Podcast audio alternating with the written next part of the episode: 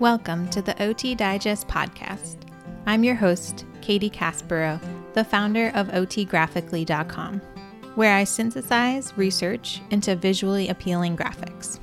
On this podcast, we take research and make it more fun and interesting in order to quickly hear the most updated evidence going on in occupational therapy all around the world. I interview research authors about what research they've done and what they're currently working on, and key takeaways they'd like OT clinicians to know. I hope you can use this information and incorporate it into your interventions the very next day. Thanks for listening.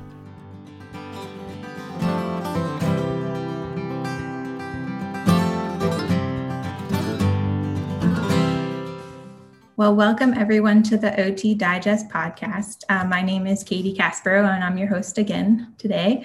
Um, I'm very excited to share with you who we have on today.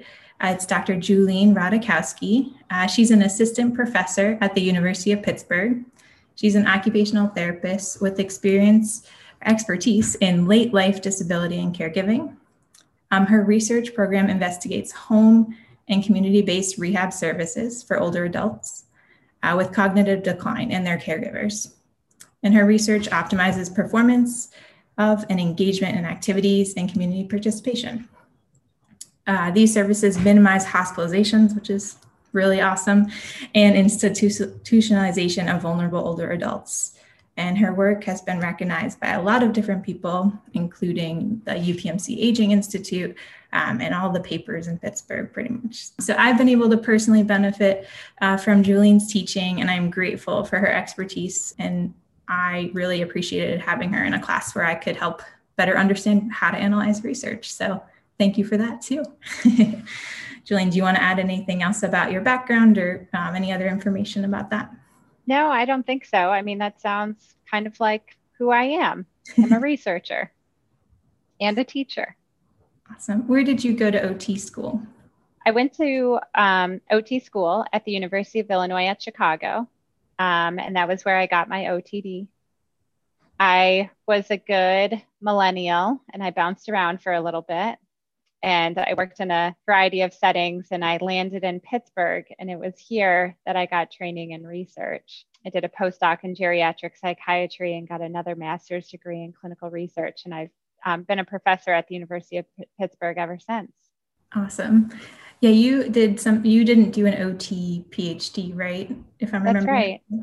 Yeah, I I don't have a PhD, um, but but I am a researcher. I have the skills of a PhD, and so I I got those skills through non-traditional training paths, similar to what a physician scientist would do where they have content expertise in their area, and my area being OT. Um, but then, you know, I got research training that um, I had to apply to my content area.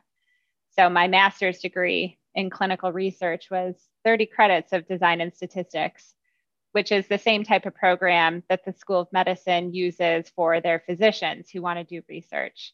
So it was a way for me to um, get the skills that I needed in research and then apply them to rehabilitation. I didn't know that whole story. Um, I think yeah. that's a great example of how you don't have to go the PhD route. There's yeah, I mean, certainly a PhD is um, more known, and there are not that many people who take a clinical doctorate in occupational therapy and then go on to become researchers. But I think if you're at an institution that has the infrastructure and a, um, ability to support people to invest in science in non traditional ways, it's possible. Um, I feel lucky that I was able to have a postdoc experience in geriatric psychiatry and get a master's to help me, um, you know, learn about design and statistics and come out as a researcher. Like the class that you that um, you took from me, Katie, like that was a class on interpreting evidence and um, it's so it's maybe unusual to have an OTD teach that type of course, but I I have been able to gain those skills that are equivalent to a PhD in different ways. Very cool. Um, and what do you like to do for fun, or what's your favorite occupation outside of being a researcher? Oh, I um, we, it was just um, Father's Day this past Sunday. I have two boys, and um, my husband and I, our, our boys were on their bikes. They're eight and six, my husband and I were running, and he had to boost our boys up a hill because Pittsburgh's hilly. Um, and I, I shouted at him, I was like, Happy Father's Day.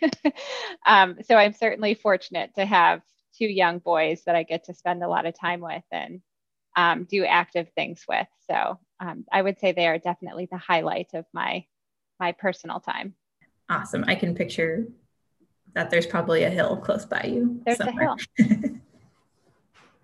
when I go for a run, it's it's a little rough. Hard to avoid the hills around here. Yeah, you can't avoid them, so you embrace them. Yes, exactly. awesome. We're going to shift a little bit to kind of your research and uh, focus, um, and kind of where that that came from. Um, so, what do you research, and where did that interest start? Yeah, I think um, your introduction was really spot on. That I'm really into thinking about rehabilitation in ways that we can support people to live in the community. And, um, you know, thinking about how we support older adults, what they do, and how they do it to really maximize their ability to live independently is, is really what my research is about. And um, also with the caregivers, you know, the family members who are supporting their loved ones to live in the home, you know, are we appropriately including them and training them and educating them and how do we do that um, really support, supports both individuals the caregivers and the, the older adults i could imagine that you know i wouldn't necessarily be too particular about the how an older adult might be vulnerable but the majority of my research has really tackled older adults who have subtle changes in their thinking and memory maybe they have enough changes in their thinking and memory that it would show up diagnostically. They don't have enough changes that they would receive a diagnosis of dementia or Alzheimer's disease. They're kind of at this in between state. And um, I'm really interested in thinking about rehab and supporting these people who we know are vulnerable, who we know are likely going to decline. And can we support them then? Can we be a little bit more proactive in the occupational therapy services that we provide them. Working in a nursing home, oh, for I did that as both a kind of part of my uh, observation hours. I was an activities assistant somehow. I don't know how I got that job, but a little underqualified. But um, and being doing it as my field work, I think, yeah, that's such a, a need, and I think a lot of people um, even just not just in their OT lives, but in their personal lives, feel this that struggle. So I think that's such an important topic. Yeah, I think it's really heartbreaking to think about families that know something is changing. Or you know working i worked in nursing homes too and to hear family members say things like well we kind of knew something was going to happen. Or you know like oh we were waiting for something to happen. It's um it feels like we're at a point in time where we should know better that like we could provide something to people before a catastrophic fall happens um, that maybe we can support their environment support their daily activities and support their family members who are supporting them a little bit more proactively just makes a lot of sense um, it's like not that it's not like rocket science, right? It's just, um, and so that's really where my research lies is like just thinking, can we do as well as we can do by older adults and you know with the majority of my work those who have subtle changes in thinking and memory or, or have mild cognitive impairment as someone might also call it yeah i think i've heard mild cognitive impairment um, more frequently now, you um, have done a study about assessing that. Can you talk a little bit more about that? Yeah. Um, mild cognitive impairment is a diagnostic term. Someone could talk about mild cognitive impairment not diagnostically, like they have subtle change, they have a change in thinking and memory, but but there are criterion um, that are associated with the diagnosis of MCI in the DSM 5, it's called mild neurocognitive disorder. And, um, you know, for a diagnosis of MCI or mild neurocognitive disorder, you know, you have to have on paper and pencil tests of thinking and memory that a neuropsychologist would use measurable changes in in um, in how someone in, completes those activities. There's another criterion there that's like right up the alley of occupational therapy, which is that there are um, maybe quality differences or not overt disability, but some disability in daily activities. And um, it's from an occupational therapy so interesting. How do we operationalize that? How do we detect what that change means? And if they have that type of change, can we build an intervention around it to support them? Um, and so I, I, I was fortunate to be able to do some of that work to look at older adults who have mild cognitive impairment and another set of older adults who didn't have mild cognitive impairment. And we compared their performance on an observation based standardized assessment of daily activities. Um, and we found that how they scored on their daily activities was different between the two groups.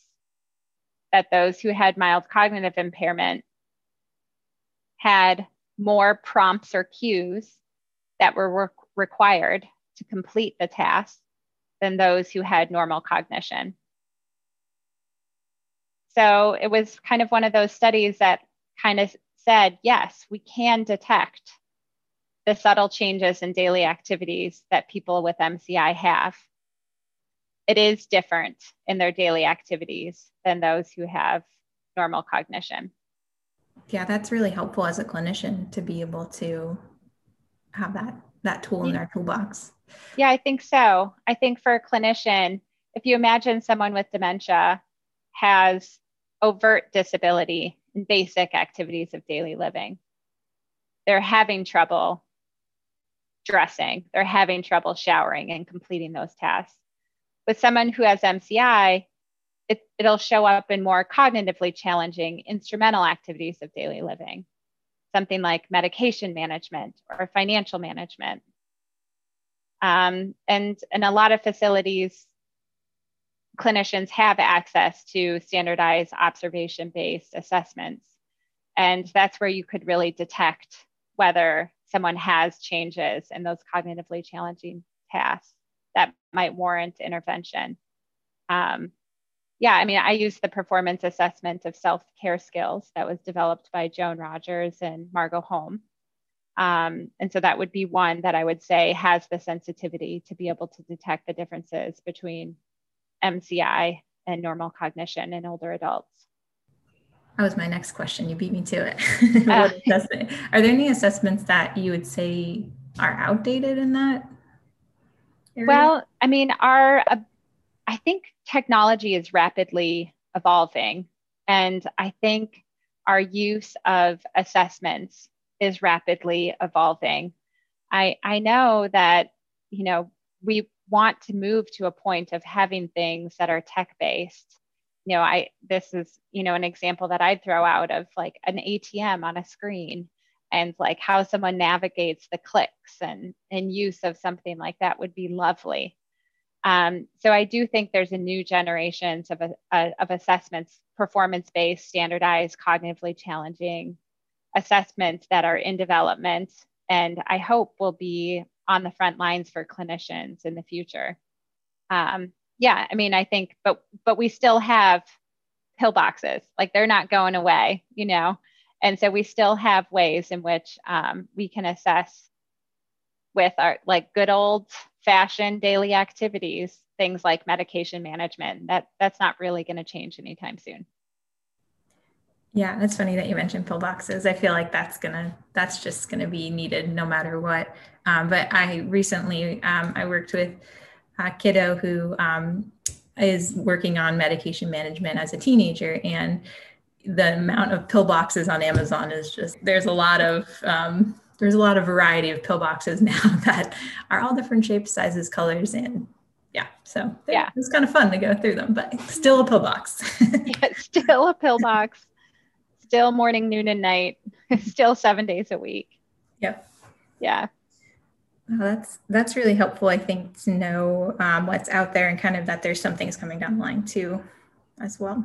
Yeah, I mean, I think a clinician like you know definitely should feel empowered that they already have what they need. They already have, um, you know, a pill box and that they could tap into, and um, and you know that the ability to assess someone's ability to safely manage pills um, is like a very valid way to to kind of get a glimmer of whether there's uh, anything happening there in someone's processing skills or you know ability to follow through on a task. Now, is there any other um, research projects that are I don't know what time that study came out, but any you know recently that have come out that you wanted to share about? Yeah, sure. I um, you know if if I go back to like my heart as an occupational therapist, it's it's so often that we think about assessment and intervention. And so that's definitely an assessment oriented um, work that I've done. But I think my heart really lies lies in the interventions and the interventions that people do. So um, I have a large study that's going on right now. It's a five year study that was um, funded by the National Institute on Aging, one of the centers within NIH and um, it's looking at um, a standardized intervention for older adults with mild cognitive impairment. And so we're enrolling older adults who have subtle changes in their thinking and memory who are living in the community. And we're using principles um, to help them generate strategies that they can use to effectively engage in meaningful daily activities. So the older adults get to choose. They get to choose activities that they need to do, want to do, or expected to do. And the occupational therapist maybe doesn't tell them how to reach their goals, but will help guide them through that process of identifying strategies that are effective and helping them try it and kind of checking in and seeing did that work, did that not work, how can we update those plans? And so it's a it's a great opportunity to see how an intervention could maybe support the engagement in daily activities for older adults who have who are vulnerable for further decline in daily activities? Can we help maintain them um, in their daily activities for as long as possible? Is that a hard conversation to find the people and mm. them willing to be part of a study? Yeah it is. Um, that's a great question because I imagine at some point in the future that it would be a wonderful service that was tapped into something like primary care, where people are coming in and people are um, getting services, but maybe there's an opportunity there for occupational therapy to be one of the referrals that someone gets. This is my hope. And um, for now, what I the way that this work is done is really finding people with um, who are interested in having their daily activities max- maximized who are living in the community. So it's lot, a lot of boots on the ground, um, supporting older adults where they're at, finding them where they're at, and um, you know engaging with them in the community. I think that makes sense. Kind of saying, using that motivation of wanting to stay in your home. Yeah too. I could see that being a, a good motivator for wanting to work on some of the. Yeah, yeah, certainly. I think you know we're very OT in our uh, in our research, and we're really about the daily activities and how people are doing them, not so much about the fact that they have mild cognitive impairment. And of course, we're um, a highly rigorous research study. So we have tight inclusion and exclusion criteria to make sure that we're finding the people that we think we're going to be finding. Um, but then, you know, it's all about daily life and things that they want to do in their daily life. And you said you're focusing on community based, but are, are there any other OT settings that you think some of these things you're working on could apply to? Yeah, I think um, I think that this type of intervention framework maybe isn't um, has a, it has a lot of potential to be applied to a lot of different um, groups of individuals. I think you know, there's been some work that has come out within the OT field of kind of distinguishing between guided skill based training versus more like directed or um, you know repetitious training and kind of distinguishing where someone falls and whether someone needs more repetition and you know i maybe call it errorless learning to allow them to continue to engage versus someone who can have some stumbling blocks maybe they'll benefit from having an error maybe they'll benefit from a failed experience because then they'll learn what strategies really work for them. Um, and so I think there's a lot of different groups of individuals that would benefit from learning from errors. And I'd put myself in that own in that category of I learn a lot when I make mistakes. And so, um, you know, I think there's definitely room to think about a variety of groups where this could be an interesting research question I happen to focus on one um, just because I'm a researcher, but I definitely could see application. And there are other researchers at other institutions that are tackling questions like this. I feel like every time I have a question, um, there's always somebody working on it, which is really cool to see that there are things that, as a clinician, I would want to know is being addressed. So that's really cool to hear. I think we're at like an exciting time in our field where um, where we're at a point in time where there are a lot of researchers who are tackling clinically relevant questions in a lot of different ways. Um, I think it, I totally agree that it's really exciting to flip through, well, scroll through a journal and um, kind of see the different types of questions that people are tackling and and why they're tackling it and the findings that people have. So, kind of bouncing off of that idea, is there anything you want OT clinicians to know specifically about how they can put into practice what you have researched?